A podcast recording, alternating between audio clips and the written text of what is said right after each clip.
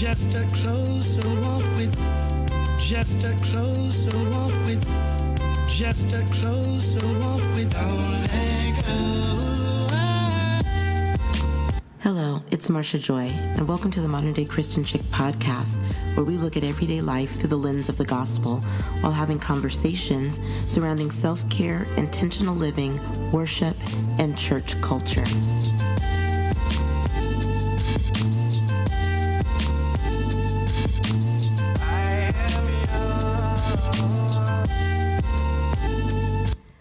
Hello, and welcome to another installation of Worship Wednesday. This week, we are going to focus on the requirement given to us by God in Micah 6, verse 8. What does the Lord require of you but to do justice and to love mercy and to walk humbly with your God? The requirement by God outlined in this scripture is at the core of the work that we should be doing as Christians. The requirement to do justice, to love mercy, and to walk humbly with God connects our faith with our actions, and it compels us to take care of those in need. We continue to be divided, and our relationships one to another are being destroyed daily. It has occurred to me that many of us are selfish. As long as our needs are met, we tend not to be concerned with the needs of others. Do justice. Jesus was always a champion of the oppressed, marginalized, and disenfranchised. He spoke up for the widow, the bereaved, and the poor. It is our duty and our call to actively do the same. I want to sit with the do justice piece for a moment because it is an area which I believe we do not pay enough attention to. We oftentimes, based on our own biases, decide who is worthy of justice, and then act accordingly. The truth is that God's justice demands a penalty for sin, and the wages of sin is death. Jesus died once for all as a payment for that sin. So we should be very careful of our public declarations of what should happen to certain people based on our opinion. Love mercy. We should love to impart mercy to others. Jesus is always merciful. Even as we operate in our sinful nature, He is ever interceding on our behalf. We have received mercy from God, and we must show that same mercy that we have received to others. The parable of the unforgiving debtor, found in Matthew uh, 18 21 through 35, says this. Therefore, the kingdom of heaven can be compared to a king who decided to bring his accountants up to date with servants who had borrowed money from him. In the process, one of the debtors was brought in who owed him millions of dollars. He couldn't pay, so his master ordered him to be sold along with his wife, his children, and everything he owned in order to pay the debt. But the man fell down before his master and begged him, Please be patient with me and I will pay it all. Then his master was filled with pity for him, and he released him and forgave his debt. But when the man left the king, he went to a fellow servant who owed him a few thousand dollars. He grabbed him by the throat and demanded instant payment. His fellow servant fell down before him and begged for a little more time. Be patient with me and I will pay it, he pleaded. But his creditor wouldn't wait. He had the man arrested and put in prison until the debt could be paid in full.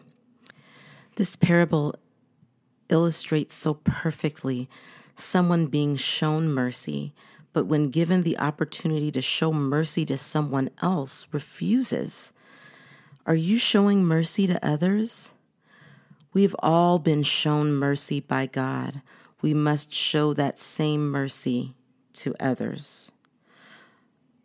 Walk humbly. Uh, it would be challenging to authentically do justice and show mercy to others from any other place than from a place of humility. Knowing that we ourselves are sinners saved by the grace of God and should not think of ourselves more highly than we ought. When we operate in humility, mercy and the willingness to ensure justice will follow. When looking at the situation and condition of others, it is imperative that we deploy these three things justice, mercy, and humility before responding in judgment. What is their situation? And if they are marginalized or oppressed, then come to their aid and advocate for them. Speak to and act upon their situation with mercy. Ensure that you are humble. The Bible tells us in Galatians 6 and 1 Brothers and sisters, if someone is caught in a sin, you who live by the Spirit should restore that person gently, but watch yourselves, or you also may become tempted. God is telling us not to be self righteous. The same issues that plague one person, causing them to stumble, could do the same to you. Humility will allow us to be merciful and ensure justice exists for all people. Our worship song this week is entitled Micah 6 and 8, recorded by Charlie Hall. As you listen to the song, allow the words of the song to minister to your heart. A link to the song will be provided in the show notes. As Christians, we take on the beautiful burden of being our Lord and Savior's hands and feet. As we carry out that work, let us use the edict in Micah 6 and 8 to order our steps as we go about the work of bringing a liberating and loving Savior to a dying world. Until we meet again, I pray that you are blessed. I pray that your family is blessed. And remember without a shadow of a doubt that you are loved. God bless. Just a closer walk with, just a closer walk with, just a closer walk with Thank you so much for listening to the Modern Day Christian Chick podcast.